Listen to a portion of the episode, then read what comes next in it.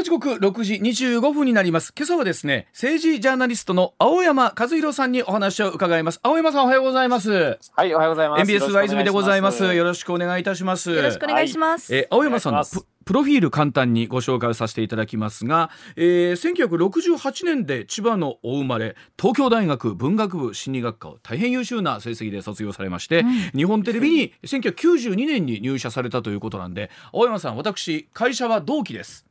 あそうですか僕92年の入社です、はあそうですかバブルがちょうど終わりかけ、ね、終わりかけの頃でしたよね。えー、はい。もともと放送局に志望されてたっていうのはやっぱり政治の取材をしたいというのがあったんですか？いえいえそれはね僕全くそうじゃなかったんですよ。まああのニュースには携わりたいと思ってたんですけれども、やっぱりテレビっていうとね、当時まだやっぱり台風中継とか、事件現場とか、はい、そういうこう、やっぱり社会部的な取材がまあ中心だっていうイメージを私も持っていて、はい、まああの社会部を志望したんですけれども、その入社直後にその55年体制が崩壊して細川政権が93年できてそれであれ？政治なんか変わってきそうだなって思ってちょっと希望を出したらすぐ政治部に移動したっていうのが入社2年目のことでしたね。あのやっぱりね我々と違って、はい、東京の特にキー局っていうのは、はい、この政治部というのがあって、うん、それこそ官邸はじめいろんなところに取材あって、どうなんですか？結構でも政治志してる方？政治部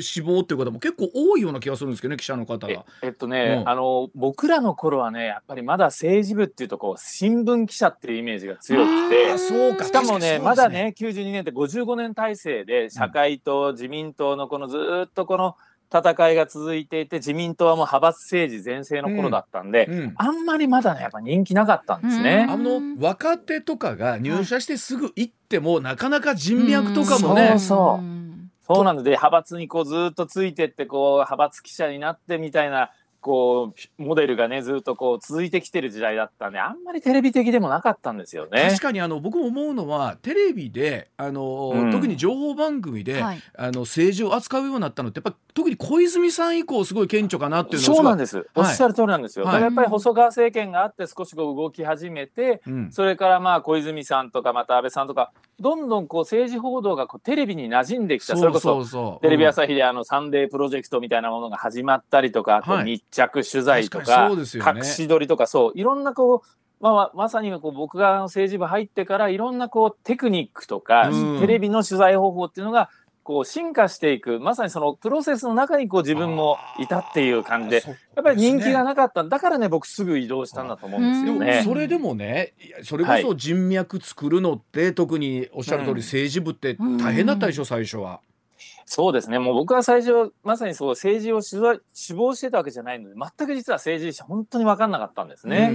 だからどういうふうにやってたらいいのかもよく分かんないんでやっぱり社会部的な手法で他者をこう出し抜いていくつまりその政治家例えば安倍さんなら安倍さんで他の記者がいないところにこうあえてこう行ってですね、まあ、個人の関係を築くとか、そういうことをこうひたすら繰り返してきていたらまあこんなになっちゃったっていう感じですね。あのねそれこそあの、はい、スポーツのねプロ野球の取材とかもそうですけど、はい、最初なかなか一軍の選手とかなんて喋、えー、ってもね口も聞いてくれないし、はい、みたいなところから二、軍の若手の土地の近いところからこう、だんだん人脈築いてってってまさに本当に地道な世界ですよね青山さんね。そうですね。ただね、うん、僕やっぱり若くしてっていうか入社3年目から政治部に行ったので、例えばね当時枝野さんとかね前原さんとか、はいはい、あの人たちが当選1回回だったんですよね。安倍さんも当選1回だったかな。安倍さんも当選1回、そう、93年にね、あの当選してる人たちなんですよ。だから、やっぱりその頃まだあのとやっぱりこうベテラン議員とかこういわゆるこう、うん、こうすごい非常に重鎮とかやったんですけれども、うん、そういう若い人たちとお話ししたり本当にあの友達のようにというとちょっとおかしいですけれども、ちょっと上のお兄さんみたいな感じでこう付き合ってきたのが、まあ、今ある意味花を開いてる部分もあるというのはありますね。やっぱ長くやる意味があるっていうことですね。そうそう。だからやっぱりねあの、まあ、それこそ今こうやってベテランというかフリーとしてねあのジャーナリストやってらっしゃいますけど、はい、結局は人脈とか自分でね築いてきたものって大きいのはやっぱり。いやそんなお話では今日たっぷりとお聞きをしたいと思いますが、はい、ではまずはこちらからでございます。さあ政権浮揚となるんでしょうか。内閣改造そして自民党役員人事の注目人物は誰？え時事通信が今月4日から7日に実施した世論調査で内閣支持率26.6%と3か月連続で下落となりました岸田内閣、うん、え来月行われるとみられています内閣改造及び党役員人事で何としても政権浮揚したいという岸田総理なんですがさあ青山さんが注目している人物は一体誰なんでしょうか？というところですけれどもさあ青山さん、はい、まずお聞きしたいのはあの、うん、内閣支持率ってねまあ確かに僕ら入社した頃から出てはいるんですけど、うん、これ、昔から皆さんやっぱ気になさってたんですか？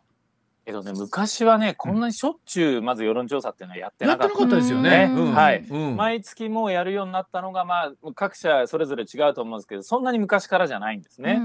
で今もう全社それぞれやるようになってしかも少しずつこう時期が1週間ずつとかずれてるので、大体のこうトレンドがやっぱり分かるようになったんですね。で特にやっぱりあの、この小選挙区の制度になって、うん、あのやっぱり支持率がすごいこう投票行動にもものすごい直接影響するようになってきてからですね、はいはい、やっぱりこの支持率の状況っていうのはやはりかなり政治が気にするようになってきたっていうのは言えると思いますね。我々テレビラジオの視聴率とかと一緒でね、はいはい、やっぱり一喜一憂しますよね、はい、人としてね当然し。しますね。あの一喜一憂しないなんて口では言ってるんですけども、はい、めちゃめちゃ一喜一憂してるんですよ。そうですよね。二十六点六って言われたら。そう、いうように今二十六点六となると。はい、これはどうですか？青山さんその基準として26.6っていうのはプロの目から見るとどういう数字というふうに見てるんですか？26.6あのまあよく言われるのは30%を切ると危険水域と言われるんですね。でこれねまたちょっと実はね時事通信って少し支持率低めに出るんですね。でこ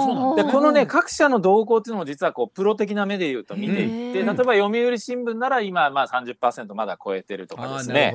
あのまあ大体今見ると30まあ、半ばぐらいなんですよね。この前の読売の最近の調査だと35%だったりとか、うん、共同が34.3と、うん、ただまあトレンドとして下がってきてるので、うん、まあ、大体今危険水域ギリギリぐらいかなっていう感じですね。だってねあのいつもこの番組でお伝えしてるんですけどその例えばサミットの頃絶好調でね、はい、え一気に、ね、えあの頃からの下がり幅上げ下げの幅もかなりジェットコースターだなと思いながらこの半年を見てるんですけどもね。そうですね、やっぱり岸田さんっていうのはねこうコアな支持層っていうのは実はあんまり持ってないってことがよくわかると思うんですね。例え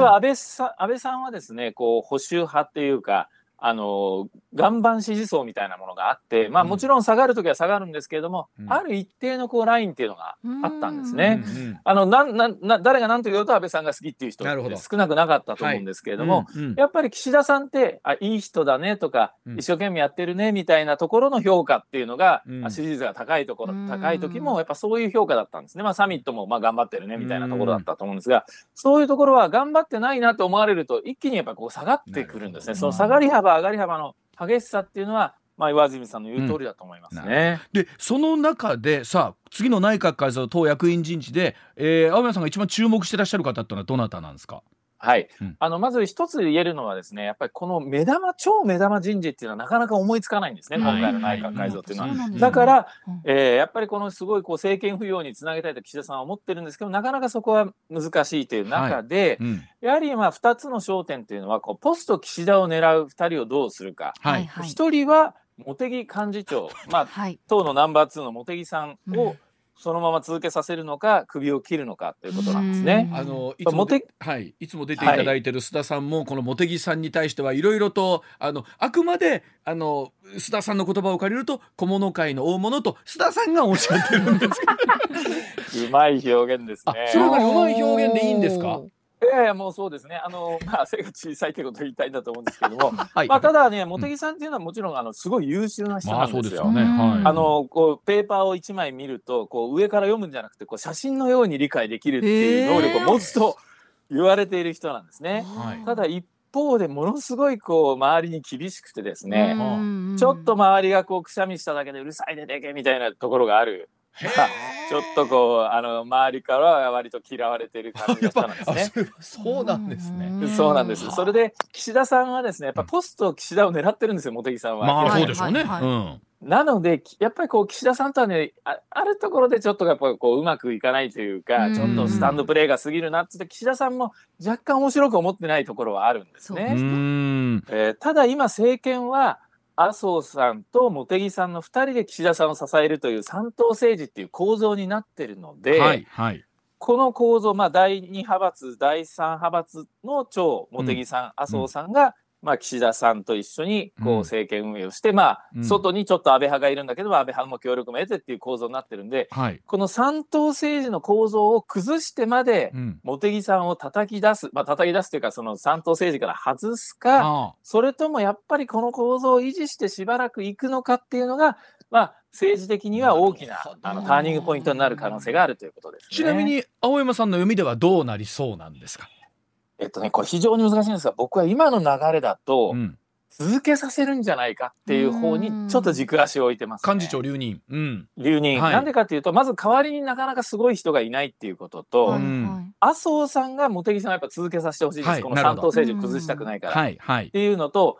岸田さんはね、その自分の寝首をかかれたくないわけじゃないですか、総理大臣として。うん。うん。うん。そのためには幹事長で置いといた方が、なるほど。要は、やっぱり一緒にやってるのになんだ俺に刃を向けるのかっていう、ねはいまあ昔あのね、石原幹事長が、うん。あの、谷垣総裁の時にこう出ようとして、はい。えー平成の明智光秀なんて言われたあこともあったように、はいはい。やっぱり内側からこうじゃあ対抗馬として出てくるって難しいので内側に止めておくっていう考えもやっぱりあるので、うん。うん。続投かなっていうのが、えー今あちょっと軸足を置いてるところですかね。これ例えばはい党三役を外れるとか、もういわゆる閣外に出るとなってくると、途端に、はいい、よいよポスト岸田を本気で狙いに行くってことになるわけなんですよね。そうですね。はあただね、やっぱりあの外すとしても多分ね、外には本当に外には出さないで、閣内にはとどめると思うんですよ。あなるほどまあ一番今有力なのは財務大臣へのお滑りなんですね。なるほど。ただまあ幹事長と比べるとやっぱり全然ね、その、といわゆる政権の中枢というところから外れた形にはなりますが、はあまあ財務大臣っていう大きなポストは用意するですもんねと思います。。なるほど。はい。でもう一人っていうのは？もう一人はですね河野さんですね。あ、河野さ河ん野太郎さんそうです？あの河野さんはやっぱり国民の人気というか、いわゆるこうね、世論調査をすると必ず名前上がってくる人ですよね。つおっ次にしゃる通りです。うん。はい。うん。だけどね、今ね、やっぱマイナンバーカードの旗振り役だったじゃないですか。はい、そうですよね。これでね、やっぱりね、この順番がちょっと下がってきてるんですよ。うん前は河野さんって圧倒的にあの次の総理大臣にふさわしい人でトップだったんですけど、少しやっぱね、ちょっとこう人気が落ちてきてるんですね。それにやっぱり今マイナンバーの問題ってこう総点検やったりとか、うんいろいろこう今こう何としてもこうまた来年秋の保険証との一体化に向けてこう点検していかなきゃいけないという時期なので、うん今やっぱり河野さんをこう変えるとなると更迭したつまりもう河野さんじゃやっぱダメだったねっていう感じがすごい出ちゃうし、うんうんうん河野さんやっぱり最後までこれ処理任した方がいいんじゃないのっていう声もあるんですね。はあ。これ河野さんは何か間違ったんですか、手の打ち方は。あのねやっぱり河野さんっていうのは、あのどういう特徴があるかってちょっと考えてもらうとやっぱり突破力なんですよ。うん。こうつまり例えば犯行廃止だとか。ああそうでしたね。あの はい。ね、一気にこう行政から犯行をなくしたりとかこう思いついたらとダーンとやっていくっていう、それはね確かに私も河野さんの認めるところなんです力として、うんうん。ただね一方でこれ裏腹なんですけどやっぱ強引なんですね、うん。ちょっとやっぱ例えば犯行を廃止する時もいや犯行やっぱ作ってなりわいを立ててる人もいるわけですからそういそうい。う人たちどうするんだとかやっぱりいろんなこうハレーションが起こるんです。今回のマイナンバーカードのこともうん。一気に進めようとしたんでやっぱ相当無理が生じたんですね、まあ、例えば自治体もそうだしこういう行政の仕組みも、うん。そこをやっぱりこう割と河野さんでバンバンお尻叩いてやっちゃうもんだから、うんうん。ちょっとこういう不備が出ちゃった。やっぱりそこは河野さんの悪い面が出たと思いますなるね。ほどな。これ、はい。一方でさっきニュースにもあったんですけどさあそれこそさっきお話ししてた、まあ、最大派閥であります安倍派はね今日安倍派ということになるんでしょうか、今、うん。えーそれこそう下村さんだ塩谷さんだというところが長老の皆さんと五人衆と言われるところこれどうなりそうなんですか、これね、全くまとまらないんですね。はい安倍派ってねやっぱり麻生派が今第2派閥で55人安倍派は100人なんで圧倒的な第一派閥なんですよ、そうですよね。安倍派って。はいだから安倍派が本当に力を持って一人のところにまとまれば、うん。一番それはあの岸田さんにとっては脅威になるはずなんですが、じゃあ誰があのまとめて総理候補になるかっていうとこう全然まとまらずうん。さらにもう次の体制もこうやってこううん塩谷さんなの下村さんなの5人衆なのでごちゃごちゃごちゃごちゃやってて全然決まらない、うん、こういう状況なんで岸田さんはすごい楽なんです今。ああまあそうですねなるほ状況ど。なんですね。だから、まあ、茂木さんと麻生さんを抑えて、安倍派もこんな状況だったら、支持率は低いんだけど、うん低空飛行で安定飛行してるっていうのが実は今の状況なんですね。確かにこれ塩谷さんが先ほどニュースでもありましたけど座長になるだ、はいい、や下村さんは反対する人が多いとかといってうんその若手というかね中堅クラスの5人衆は誰がなるんだで、ねなってますけどこれは青山さん見立てではどこに落ち着きそうなんですかこれは？えっとね、決まらないでこのまま行くんじゃないか。つまり今は塩谷、えー下村が代理っていう形で2人いて、はいその下に5人衆がまあいるわけですはいはいけれども、はいもうこのまま行くか、それかやっぱり下村さんだけ今反対してて、今、あの、塩谷さんっていう人を座長にして5人衆を下につけるっていう体制で一応やろうかなって話になってるんで、まあ下村さんだけちょっと弾かれるかあ。っていうところなんですね。やっぱりい一番実は鍵を握ってるのは森元総理大臣で、はいはいやっぱ森さんが今事実上の安倍派のなんか領袖みたいにちょっとなっていて、うんもう議員じゃないのにですね、はあそこもまたちょっといびつな状況になってるんですこね。おっしゃる通りでその森さんがほだ決めるっちゅうわけにもいかないんですか？森さんはね、やっぱ自分が決めるわけにはいかないです。ただ森さんはね、やっぱ下村さんあんまり好きじゃないんで、らしいですねなんか。えー5人衆に権力を移したいんですね。はあで、下村さんはだからそれがもう気に入らない。自分も総理大臣になりたいんで、実は下村さんも。はいはいもはい。う許さない、許さないってなっていて、うんじゃあもうどうすんだみたいな。もうこれ話し合いじゃ決着できないんですよ。うんもう、もう、まあ、ある意味分裂を覚悟してやるかどうか。はあでも分裂しちゃうとね、100人いるか派閥が分裂しちゃったら、ねやっぱり力がそがれるんで、はい。それもいや避けたいっていうことで、完全に今、スタックしてる状況になってるんですね。来たるべきそれこそ来年の総裁選みたいなところになってくると、そのこのまんまでずっと行くわけには旧安倍派もいかないですよね。いかないですね。うんただもうその危機感をどれぐらい持つかだと思いますね。んやっぱり誰かに決めなきゃいけない。みんな、俺は、本当は俺なんだけどなと思っていても、はい。やっぱりちゃんと安倍派として存在感を示すためには、嫌でもまとまんなきゃいけないんだけれども、はい。みんな俺が俺がって言ってて、ある意味ね、安倍派も危機感がないんですよ。はあやっぱりそんな状況だから、うんもうまとまらずに、うんまあ足元を見られてうんいくという状況なんですよちょっと変ね。な言い方ですけどこの状況であるからこそずっと岸田さんがなんか続いていくみたいな感じでもあるんでしょうかね。そうなんです。だからうん、やっぱり岸田さんって実はね、派閥としては45人しかいない岸田派なんで、はあ小さい派閥だから党内基盤は非常に弱いんです確かに。ね。はい。うんだけども、やっぱりあの、これだけ安倍派がガタガタしてる状況だから、うんはい。もしかしたら来年9月の総裁選もうん。別に解散とか無理にやんなくても、は岸田さん続投できんじゃないみたいな雰囲気が今ちょっと漂い始めてはきてる状況なんです。さあそれでいうと来月のお想定されている党役員人事あるいは内閣改造のそのはい。目玉、目玉はな何ですか？やっぱりその幹事長と河野さんっていうのがまず先ほど言った2つここはい。ここなんですけれども、ああとはですね、やっぱり力を失った高市大臣を、うん。いや、閣内から外すかどうかとかですね。うんうんうんうんあと、やっぱり大きな、あの、その、だ大きな改造にするかどうかですよね。ほ。どね。えーやっぱり例えばその小渕優子さんを登用するのかとか、あえーまあいろいろなそういうこうサプライズ人事みたいなものをうんどこまで岸田さんがじゃあ本当にやってくるのかどうか、まあ支持率今下がってるんで人事っていうのは一つのあの、そうです確かにそれは政権浮揚のきっかけになる可能性はあるわけですよ。はいただそこでじゃあ女性であれば誰でもいいのかっていうとまたなかなかそうもいかない最近いろんな炎上してる人も多い中でですね。でもまあ確かにそこはね、うん本当岸田さん難しいところなんですよ。あのなかなか内閣改造でこの人が入ったからこの内閣を支持するぞってなかなかそんな一手っていうのはないでしょうからね。そうなんですね。うんうんまあ昔はね、本当小泉進次郎さんが人気があって小泉さんにするとそうかそうかっていうような時もあったんですけれども、うんあの最近やっぱ小泉さんもね、ある意味人気ちょっと陰りが見えてる中で、やっぱ自民党内にこれはっていう人材がもういなくなった。まこれも自民党の辛いところなんですね。なるほど。では一方の野党はどうなのかというお話こちらでございます。さあ人事にざわつく与党の一方で野党の動向をチェックしていきたいと思います。さあそんな中ですね日本維新の会次の総選挙で野党第一党いじるか、あえーね、維持できるかどうかかかっている立憲民主党、えー来月2日に党代表の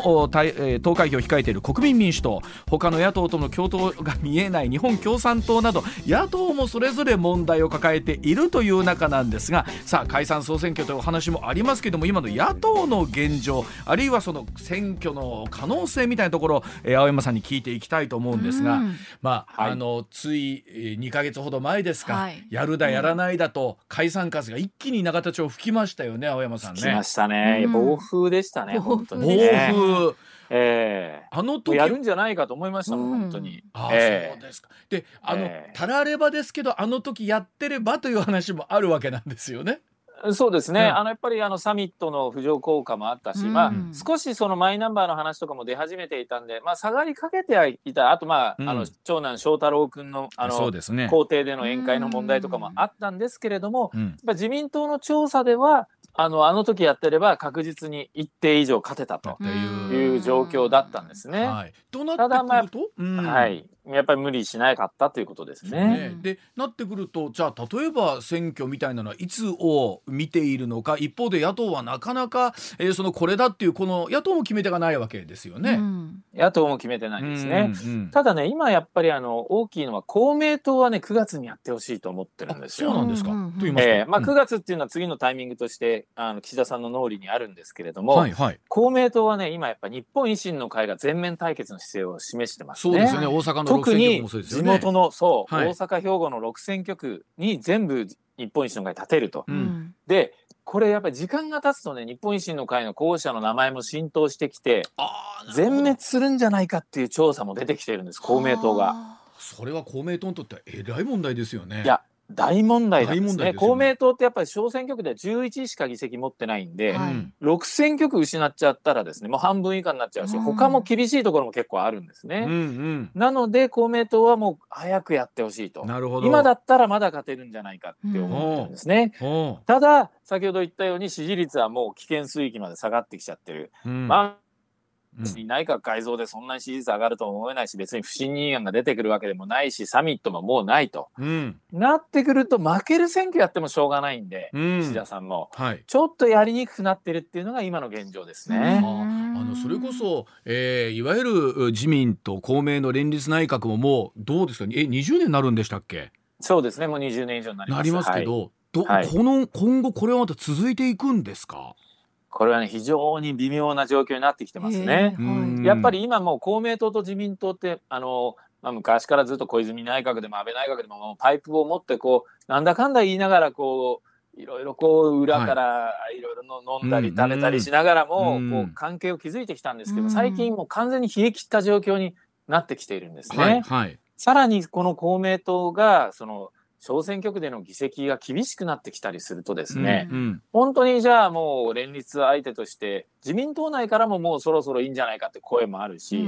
公明党の中からももう自民党と付き合ってるからこんなになっちゃうんだという声も出てきていて非常にまあ微妙な感じになってきてるんですよ。で今あのさっきの内閣改造のところではちょっとしませんでしたけども、うん、国土交通大臣に公明党一、はい、つ、ね、つポストをずっと上げてるじゃないですか。これ国土交通大臣ってものすごいこう強いポストなんですね。うん、やっぱり日本のその公共事業を握ってるポストですから。ね、はい。であと航空業界とか鉄道業界とか握ってますんで、うん、これをずっと公明党に上げてることに対してもやっぱこう自民党内には不満があるわけです。そうでしょうね、うん、まあ、こういったこともあってですねかなりこうやっぱ長年溜まってきたこう不満とか折みたいなものが吹き出してきている状況でありますね。なるほど、えー、一方であの関西では非常にあの力を持ってますその日本維新の会なんですけれども、はい、さあどうなっていきそうですか維新の会は。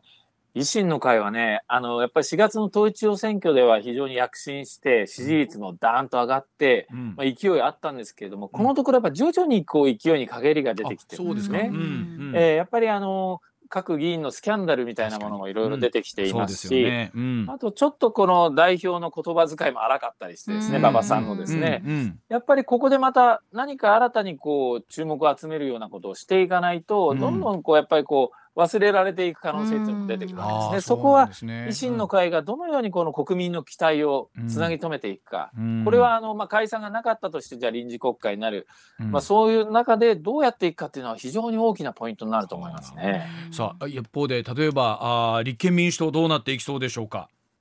立憲民主党はね、本当に今、泉代表の存在感が薄くなっちゃってですね。確かに。うん。うん、で、じゃあ、かといって変えるっていう感じでもないし、うん、かといって何かすごい新しいなんかこう、目玉政策を打ち出すわけでもないし、完全に立ちすくんでいる状況ですね。立憲民主党、まあ、その野党第一党としてですけどこう何があと大事なんですか？立憲民主党に必要なことっていうと青山さんからご覧まずね僕はやっぱりあの今ね維新がやっぱりこう自民党に対抗する改革性改革勢力みたいなポジションをまあ取ろうとしているし、まあ、ある意味取ってると思うんですが、うん。うん、立憲にねやっぱりこの今の現状を打破する力があるっていう期待感が、まあ、ないっていうのが最大の問題だと思うんですよ。やっぱ野党第一党なんだから、うん、今あの自民党今の政治がちょっと嫌だな現状を変えてほしい。じゃあ野党第一党に変えてもらおうっていうのが普通の考え方。なんです。はいはいやっぱりね、立憲はこの改革ができる、今の現状を打破できるっていう期待感をどうやったら集められるのか、そうそうそう。それはやっぱその政策をこう打ち出さなきゃいけないと思うんですね。うん、まあ、それがない。それが見えてこない。なるほどな、はい、あともう一つはやっぱ顔ですね、うん、やっぱりこのこの人だったら任される。やっぱり政治家っていうのは政策も大事だけどやっぱ顔としてのリーダーシップが見える顔って大事なんですね、まあ、それが今の泉さんには残念ながら乏しいっていうのも大きなポイントだと思います。あのいわゆるベテランとか長老議員の人たちの方がまだなんか顔と名前が一致するみたいなとこありますもんね、そうなんですよ。いまだにまあ幹事長が岡田さんでねしかも小沢さんがまた出てきたりとか。そうですよね僕ね2003年2004年かなあの、野党た野党キャップやってて岡田幹事長版だったんですが、はいはい、20年経ってまだ岡田幹事長かっていうね。そうかそうか。そうすごいなってある意味ですよね思うんですけどねわ、かりました。上泉雄一のエーナー。MBS ラジオがお送りしています。さあ今朝は政治ジャーナリストの青山和弘さんにお話伺ってますが青山さん各政党をお聞きしてきましたけれども、はい、えー、共産党 C さんの在任期間が長すぎるんじゃないかというお話も最近よく出てますけれども。そうですね。青山さん共産党についてはどうご覧になってます、えー、やはり共産党も今も党の力がどんどんこうこう失われてきている状況なんですね。これはやっぱり共産党の人たちも、あの感じていて、まあ、党員も減ってる赤旗の購買数も減ってるという中で、ね。うん、やはりあの少しこう改革が必要じゃないかって思いは共産党の中にもあるんですね。うん、で私はやはりこの田村智子さんっていうこう女性の今政調会長やってる方がいて、はいうん、やっぱりこう C さんからこう田村さんにこう変わっていくということが今後起こっていくんじゃないかと見てますね。まだ共産党の人たちは表向きはそう言わないんですけれども、うんうん、やっぱりあの共産党をちょっと取材しますとですね、やっぱりあの危機感を強く持ってますので、うん、少しやっぱり共産党もこう女性リーダーに変えていくというような動きがですねどはい、どこから本格化していくのかがこれから注目点だと思います。え国民民主党の玉木さんと前原さんとの一騎打ちはこれどうなっていきそうですかね？えー、これはもうね党分裂の危機をはらんだ対立だと思いますね。はあ、えー、やはりあの玉木さんっていうのはこう自民党より、まあ、与党寄りの政策なんですね。はいうん、で連立を組むんじゃないかっていう声もまあささやかれているぐらいなんです。ですねうんうん、一方で前原さんはやっぱり絶対にやっぱ野党だと、はあ、政権交代をもう一回目指すという人なんで、まあ、この二人が同じ政党にいること自体がちょっとこう不思議なぐらいな状況なんですね。でも党分裂だってそんな大きい党じゃないでしょ？そうなんです。まあ、21人なんですけども今、やっぱそれがもう、まあ、真っ二つというわけにはいかないんですけれども、やっぱりこう路線対立に完全になっちゃってますので、はあ、ただやはり今はその、まあ、国民民主党ってなんだかんだ言ってやっぱ労働組合が支持母体になってますので、その労働組合が前原さんじゃなくて玉木さんの方に今突きかかってますので、うそうするとやっぱ勝つのは玉木さん、まあ、前原さんが、えー、少しの人数を連れて出ていってしまうんじゃないかっていうのが今懸念されている。まあ、どういう戦いになるのかって感じです。ね、はい、では時刻7時になりました。続いてこちらの話題でございます。ブライダル補助金って何？森雅子総理補佐官の大炎上の訳は何でしょうか？今月12日です。自民党の森雅子総理補佐官が SNS にブライダル業界への補助金事業であるブライダル補助金の成果を報告したところ批判が殺到いたしまして大炎上となりました。さあ青山さんには一体これ何が起こったのかというところ聞きたいと思いますが山崎アナウンサーも一体これ最初何なんだと思ってた、はい、何なんだろう。なんなら私もちょっと。そう私もなんかえ結婚式安くできるのかなとか。そんなイメージもね青山さんお持ちになった方も多いと思うんですそうですね、はい、このブライダル補助金ってパって言葉だけ聞くとですね、うん、なんか結婚式したらこう補助金が出るのかって思うじゃないですか。はいそう思わせてしまったところがこの SNS の大失敗の始まりだと思うんですね。はいはい。えー、ただこの補助金っていうのは、うん、ブライダル業界がインバウンドを獲得する。つまり外国人が日本に来て結婚式をするための、うん、まあ、広告であるとか、はい、まあそのその業務状況をこう整えることに対して補助金を出すというですね、うん、まあ、ちょっとこう全然こう日本人が結婚式をするのを補助金出すのとは実は違う補助金の制度なんですね。だからもともとほら少子化対策でみんな結婚しましょうみたいな中で、そこについてきたお金かなと思ったら全く違ったんですねこれ。そうですね、うんうん。ただですね、うんこれきっかけがじゃあ何だったのかっていうと、うんやはりこの森さんっていう人はですね自民党の少子化対策議連の会長なんですうんうね。ん。で少子化対策としてやっぱり結婚式もやってもらおうっていう話の流れの中で、うんなぜかこのブライダル業界をうん。援助しなきゃいけない。うん。援助しなきゃいけないけどやっぱさすがに少子化対策で援助するっていうとまあ結婚式をねやら,、うんやってもらうことが少子化対策になるっていうとかなりこう突飛な話なのなでうんうん。でブライダル業界を援助するのにインバウンドからお金を持ってくるというですね、うんまあよく永田町霞が関でありがちな、うん。うん。まあこう別な形でまあまあブライダル業界っていうのはねコロナでかなり傷んでるので、たまあそれはそうですよね。まあ、うん。あの頑張ってほしいっていう形でこう補助金を持ってくるという、うん。まあ、永田町霞が関ではよくある例なんですけれどうも、ん。国民にとっては何が何だか分かんないような補助金になってる、はこれが今回の SNS で一気にこう浮上した。これ実ははあ。2022年のうん。補正予算からついてるお金なのに、うんこのタイミングで、うんもう大炎上ということになったってことなんですね。あれですか？じゃあ森さんが SNS に書き込まなかったらあんまり表立ってなかったかもしれない。と思いますよ。もうだってあの始まってんですからこれ。はであのあのやれば500万円最大でねもらえるわけですよ。はい。うん。つまり、まあ、これまでまあ沖縄とか、まあ、京都とかそれこそ、うん。あの外国人の方が、まあ、香港とか台湾とかから来て結婚式をするっていう例があったのでそれをもうちょっと増やしましょうっていう補助金なんですね。ただ少子化対策の議連がなんでこれをじゃあやってるのかっていうとうん、おかしいんじゃないのっていう話はあると思います。あの例えば一部報道ではですね森さんがブライダル企業から寄付をこうもらってたんじゃないかというような話もありますよね。そうですね、うん。まあ、そういう報道も出てますし、うん。やっぱりですねさそもそも最初はやっぱり少子化対策としてやっぱり結婚式もうん。盛り上げていこうってところから、うんその業界とこう付き合い始める。うん。で業界はなんとか我々あの今大変なんで補助してほしいって話になる、うん。そうするとなんか別なところからお金を引っ張ってくるっていうですね、うん。やっぱり本末転倒な議論にこうなっちゃってると。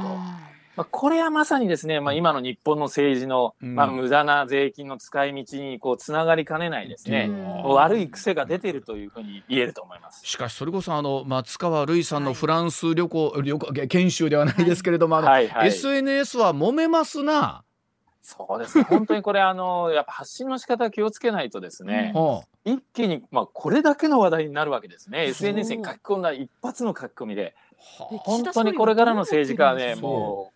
ツイッターというのは X っていうんですか、はいはい。本当にあの注意しないと、うん。これはもう取り返しのつかないことになってます。これはやっぱりブライダル補助金もですね、うん。ただじゃ済まないんじゃないかという状況になりつつあり広がりそう。ますね。今、はい。山崎さんい言いましたけど岸田さんとかはそのあたり SNS の発信、うん若手議員は中堅なりの、なんかええ。思ってるとかあるんですか、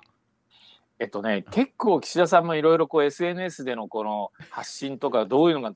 あの出てるかっていうのは気にしてるんですね。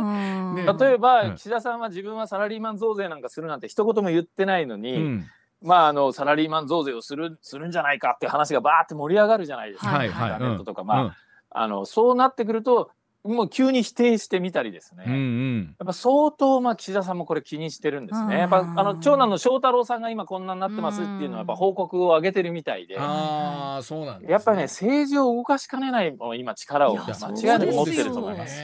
ねでまたはいそちらの方が結構議論が活発に進んだりしてるケースってありますもんね SNS のそう方がね。ですね。本当そうなんです。あの松川るいさんもですね、うんこれもう本当に大きな傷を負ったと思いますし、うんやっぱりあの SNS の使い方一つが政治家のこの政治家生命もですね、うん左右しかねないぐらいのものになってると思だから。それで言うと青山さんもその長い取材歴この三十数年の中でですよ、はいやっぱりここ23年特にこの件に関しては各政党とも本気で考えないとってことになってきましたよね。そうですね、うんうん。やっぱりあのいろんなこの政治を動かす力学っていうのがですねもう変わってきてるんですね、まあ、昔はそのうん新聞テレビとかもあったんですけども、ん。今、まあ、YouTube であるとかですね。ね。こういう、まあ、インターネット SNS とかの流れっていうのが、うん。ものすごい実際の政治に影響を与えるようになってきてますんで、ここもうちょっと神経を使わないとですね、うん。あの日本の政治もなんか変な方向に行っちゃう。例えば例えばガーシー議員みたいな人が登場したり一方でね,、そうですよね、うん。まあ、そういうことも起こってきますしこれやっぱり不可逆的だと思うんですよ。はいなるほど。もう元に戻ることはないので。ね、うん。ええやっぱりそっちの方向でじゃあどうやっていくかっていうことを真剣に考えていく必要あると思います。いや今日は今日は非常に面白いお話で分かりやすかったです、うん。また機会ありましたらぜひ青山さんあの、はい。朝早いですけれどもこれにこれずまたよろしくお願いいたします。はいどうもありがとうございました。ありがとうございました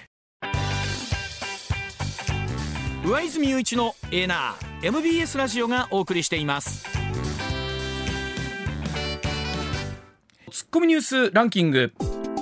時事問題から芸能スポーツまで突っ込まずにはいられない注目ニュースを独自のランキングでご紹介。ランキングを紹介する前にまずはスポーツの話題から。はい昨日マツダスタジアムでは広島対阪神の試合が行われはい。自力優勝の可能性を残していた2位の広島に阪神が5対3で勝利、はい。ついに優勝マジック29が点灯しました。来ましたね。いよいよ来ましたよ。29まで、29が点灯しましたからね、これであの最短の優勝が9月5日、はい。全部この後全部勝って広島が全部負ける、はい。まあ、あのただこのマジックが出るまでも5連勝5連敗で出るって言ってて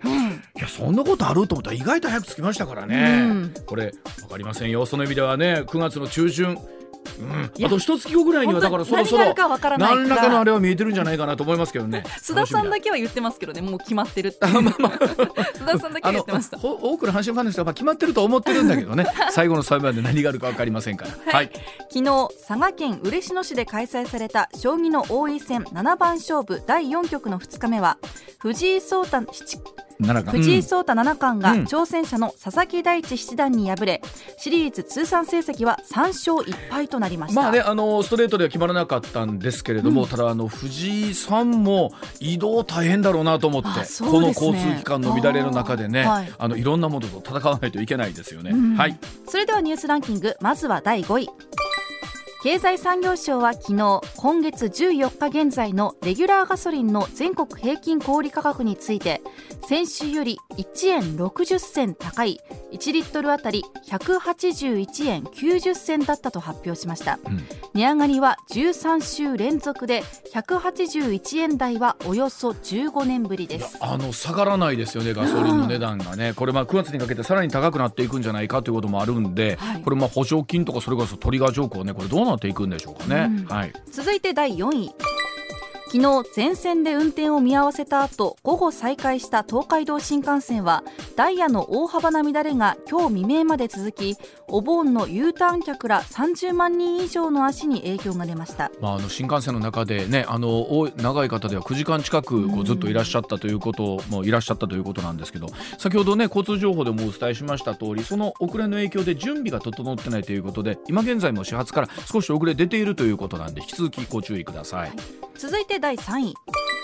札幌市の繁華街すすきののホテルで男性が殺害され首を切断された事件について再逮捕された田村瑠奈容疑者の自宅から血痕のようなものが付着したレインコートが押収されたことが昨日分かりました。捜査本部は返り血対策のために着ていたとみています、まあ、いろんなものがあの少しずつ分かり始めてきましたけれどもそれでもまだまだこの全容というのが全く見えない状況ですからね、うん。この後の捜査どんな風になっていくんでしょうか。はい。続いて第2位は中古車販売会社ビッグモーターの店舗の前にある街路樹が枯れるなどしている問題で昨日ビッグモーターの役員が東京都内の店舗で除草剤をまいたことなどを認め都に対し謝罪しました。東京都は都が管理する道路沿いにあるビッグモーターのうち店舗の前に街路樹が植えられている土壌を調査していましたがその結果9店舗で除草剤の成分が検出されたということです、まあ、こういったことも少しずつ分かってきたんですけれども何が大変ってこのために土壌調査をしなきゃいけないね。うん。その役所の方々はこれまたこの暑い中大変だなと思いますしね。そうですね、はい。うん、続いて第1位は自民党安倍派で会長代理を務める塩野谷隆元文部科学大臣と下村博文元政調会長は昨日新体制をめぐり国会内で会談しました。関係者によりますと新会長を置かないまま塩谷氏が座長に就任する案に対し下村氏は反対する人が多くいるとして反対姿勢を崩さず議論はこの日も平行線をたどりました。